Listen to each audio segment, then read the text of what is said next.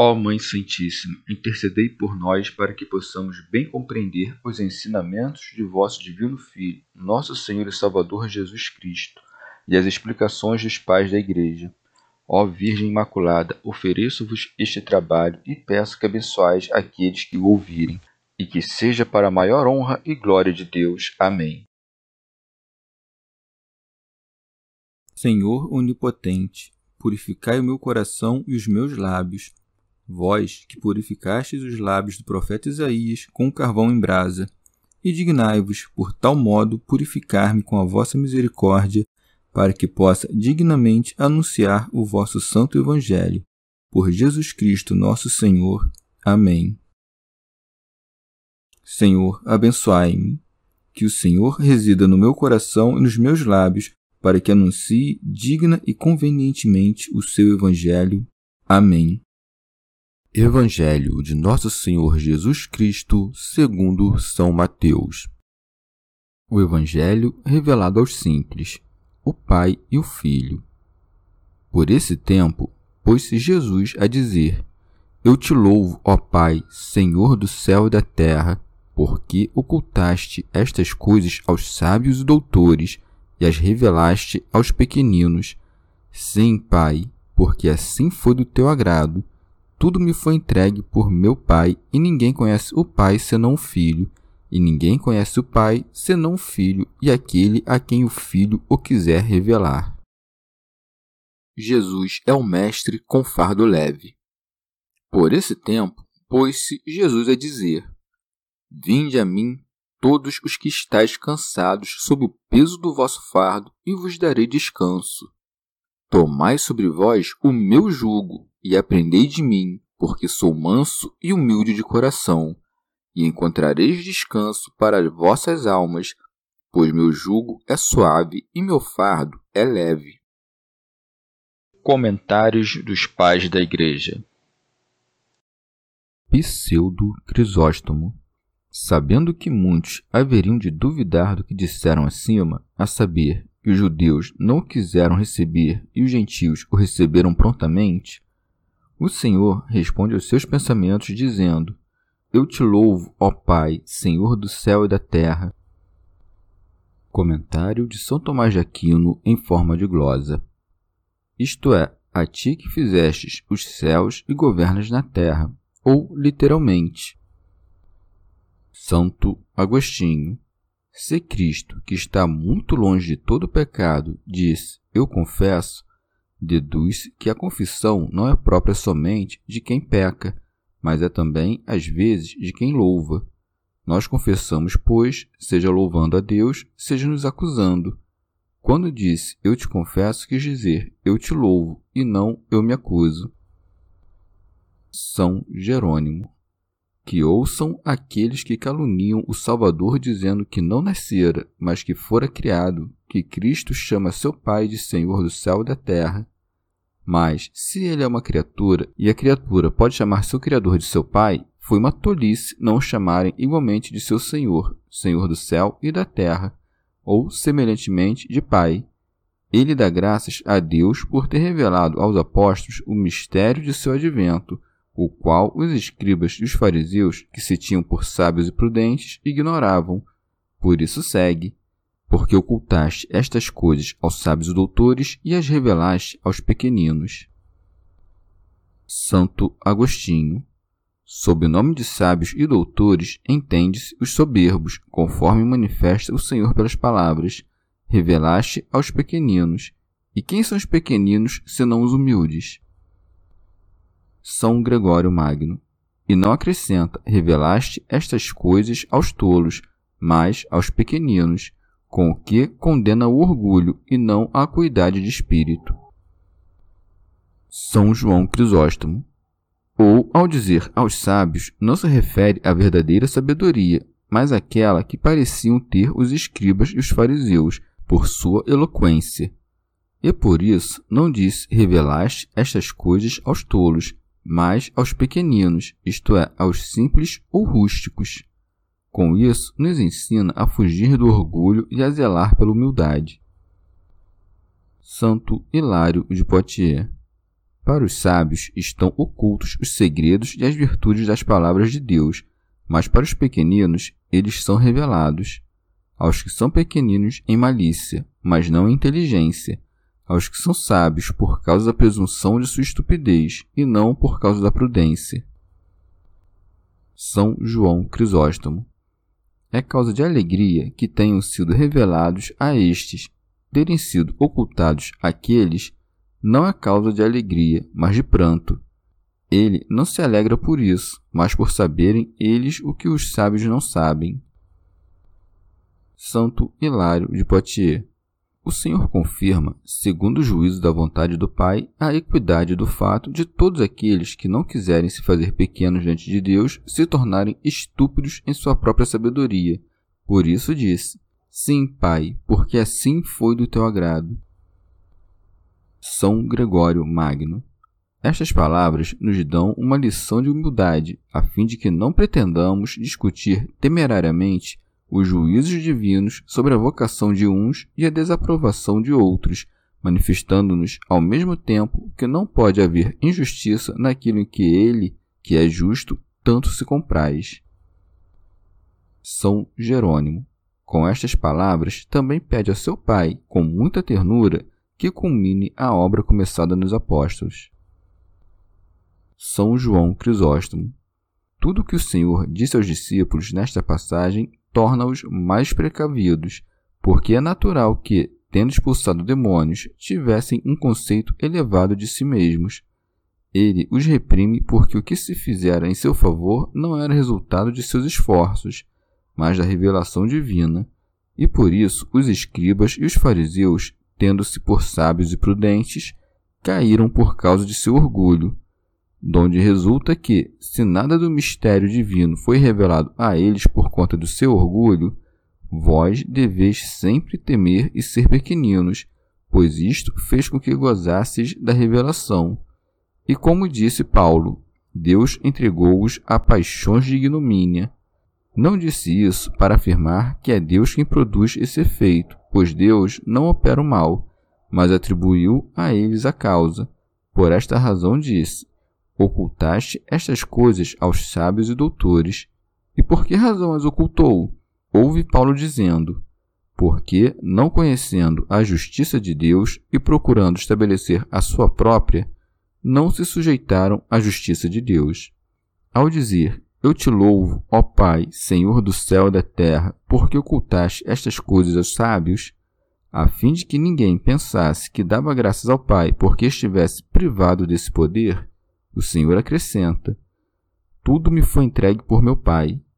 Quando escutardes que tudo me foi entregue por meu Pai, não deveis entender nada que é humano, pois este modo de o Senhor se expressar é para nos fazer compreender que não são dois os deuses gerados, porque no mesmo momento em que ele foi gerado, foi feito Senhor de todas as coisas. São Jerônimo porque, se interpretarmos esta passagem segundo a nossa frágil maneira de ver as coisas, admitiremos que, a partir do momento em que aquele que recebe passa a ter, aquele que dá passa a não ter.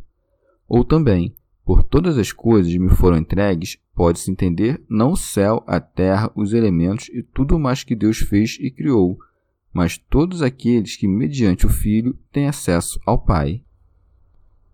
Santo Hilário de Poitiers. Ou também, expressou-se desta maneira para que ninguém julgasse haver nele menos coisas do que há em Deus. Santo Agostinho. Porque, se tem menos poder que o Pai, não tem todas as coisas que o Pai tem. E no ato de gerar o Filho, o Pai deu a ele o poder porque deu o que há em sua natureza, aquele que foi gerado de sua natureza. Santo Hilário de Poitiers. Em seguida, nos demonstra que, no conhecimento mútuo entre o pai e o filho, não há nada no filho que não exista no pai, e ninguém conhece o filho senão o pai, e ninguém conhece o pai senão o filho. São João Crisóstomo. Por este mesmo fato de ninguém conhecer o pai senão o filho, manifesta-nos ocultamente que são da mesma natureza, como se dissesse porque alguém se há de admirar que eu seja senhor de todas as coisas, tendo eu uma coisa superior a todas elas, a saber, conhecer o Pai e ser de sua mesma natureza. Santo Hilário de Poitiers. Pelo conhecimento mútuo, nos ensina que o Pai e o Filho são a mesma natureza, de maneira que aquele que conhece o Filho também conhecerá no Filho o Pai, já que este entregou ao Filho todas as coisas. São João Crisóstomo.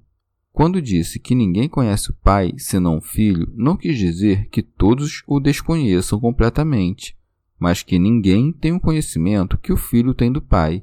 O mesmo deve-se entender com respeito ao Filho. Não se trata de um Deus desconhecido, como afirmou Marcião. Santo Agostinho. Finalmente, como a natureza divina é inseparável, basta às vezes nomear o Pai ou o Filho somente, não se separando dos dois, por isso, o Espírito, que é chamado propriamente de Espírito de verdade. São Jerônimo. O herege Eunômio deveria se envergonhar ao reivindicar um conhecimento do Pai e do Filho tão grande quanto aquele que o Pai e o Filho possuem um do outro porque se insiste nisso e sustenta sua loucura na seguinte passagem: E aquele a quem o filho o quiser revelar. Respondemos: uma coisa é conhecer por igualdade de natureza, e outra por graça de revelação. Santo Agostinho. O Pai é revelado por seu Filho, isto é, por seu Verbo, Pois, assim como as palavras que proferimos revelam, de um modo temporal e transitório, a si mesmo e aquilo de que falamos, quanto mais o Verbo de Deus pelo qual todas as coisas foram feitas. Esta palavra nos revelou o Pai enquanto Pai, por ser o mesmo e da mesma forma que o Pai. Quando disse ninguém conhece o Filho senão o Pai, não disse e a quem o Pai o quis revelar, mas, quando disse ninguém conhece o Pai senão o Filho, acrescentou e aquele a quem o Filho o quiser revelar. Mas isso não quer dizer que o Filho não possa ser conhecido senão pelo Pai. O Pai pode ser conhecido não só pelo Filho, mas por todos aqueles a quem o Filho o revelar. Assim dizemos que, por revelação do Filho, conhecemos o Pai e o Filho, porque o Filho é a luz da nossa inteligência. E no que segue, e aquele a quem o Filho o quiser revelar, compreendemos não só o Pai, mas também o Filho, porque estas palavras estão relacionadas às anteriores, porque o Pai é expresso por seu Verbo, e o Verbo não só declara aquilo que por ele é declarado, mas também declara a si mesmo. São João Crisóstomo. Logo, se revela o Pai, revela-se também a si mesmo, não o disse por ser evidente, e disse o que precede para o caso de alguém o colocar em dúvida. Também nos demonstra que está tão identificado com o Pai que é impossível chegar ao Pai senão mediante o Filho, e era principalmente isto o que escandalizava, porque o entendiam como contrário a Deus, e é esta crença o que tratou de destruir por todos os meios. Ele havia despertado o desejo de seus discípulos com o que dissera antes, manifestando sua inefável virtude, e agora chama-os pelas palavras: Vinde a mim, todos os que estáis cansados sob o peso do vosso fardo. Santo Agostinho. E por que nos cansamos, senão porque somos homens mortais carregando vasos de barros que nos põem em tantas angústias? Mas, se os vasos frágeis da carne nos angustiam, dilatemos os espaços da caridade. Porque disse: Vinde a mim. Porque disse: Vinde a mim todos os que estáis cansados, senão para que não nos cansemos. Santo Hilário de Poitiers chama a si todos os que trabalham sob as dificuldades da lei e a carga do pecado. São Jerônimo o profeta Zacarias testemunha que a carga do pecado é muito pesada, dizendo: Depois vi que era levantado um disco de chumbo, e reparei que uma mulher estava sentada no efá. Então disse o anjo: Eis a iniquidade. E o salmista completa: As minhas culpas, como uma carga pesada, me oprimem demasiadamente. São Gregório Magno é certamente um jugo cruel e um duro peso da servidão estar submetido às coisas temporais, ambicionar as terrenas, reter as que morrem, querer estar no que é instável, apetecer o que é passageiro, e não querer passar com aquilo que passa, porque quando contra a nossa vontade essas coisas que primeiro afligiam nossa alma com o desejo de possuí-las desaparecem, passam a nos atormentar com medo de perdê-las. São João Crisóstomo. E não disse: Vinde este ou aquele, mas todos os que estáis nas preocupações, nas tristezas e nos pecados, não para castigar-vos, mas para perdoar-vos os pecados. Vinde, não porque eu necessite da vossa glória, mas porque quero vossa salvação. Por isso disse: E vos darei descanso. Não disse apenas: Eu vos salvarei, mas o que é muito mais: Eu vos aliviarei, isto é, colocar-vos-ei numa completa paz. Rábano Mauro não só vos aliviarei, mas saciar-vos-ei com uma restauração interior. Remígio de Auxerre. Vinde, disse, não com os pés, mas com a ação, não com o corpo, mas com a fé, porque esta é a entrada espiritual que nos aproxima de Deus. Por isso disse: Tomai sobre vós o meu jugo. Rábano Mauro. O jugo de Cristo é o Evangelho de Cristo, que associa e conjuga numa mesma unidade os judeus e os gentios. É este jugo que ele manda colocarmos sobre nós, isto é, termos como grande honra levá-lo. Não aconteça que, colocando-o debaixo de nós, isto é, depreciando-o perversamente, o pisoteemos com os pés enlodados dos vícios. Por isso acrescenta: Aprendei de mim. Santo Agostinho. Não a criar o mundo, não a fazer nele grandes prodígios, mas aprendei de mim a ser manso e humilde de coração. Queres ser grande? Começa então por ser pequeno. Queres levantar um edifício grande e elevado? Pensa primeiro no fundamento da humildade. E quanto mais quiseres elevar o edifício, tanto mais profundamente deves cavar seu fundamento. E até onde há de tocar a cúpula de nosso edifício? Até a presença de Deus. Rábano Mauro. Nosso Senhor nos manda sermos afáveis nos costumes e humildes em nossos sentimentos. Manda-nos também que não ofendamos ninguém, que não desprezemos ninguém e que tenhamos dentro do nosso coração todas as virtudes que manifestamos em nossas obras exteriores.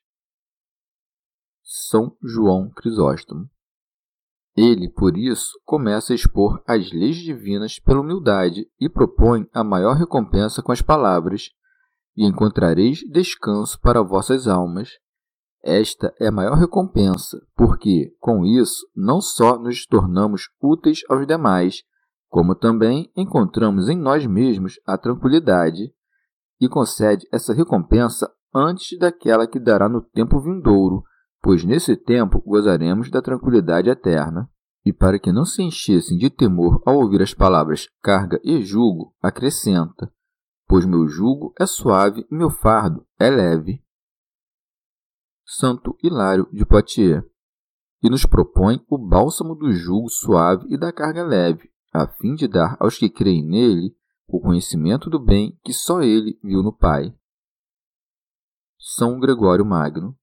Que carga pesada impõe às nossas almas aquele que nos manda evitar os desejos que nos perturbam.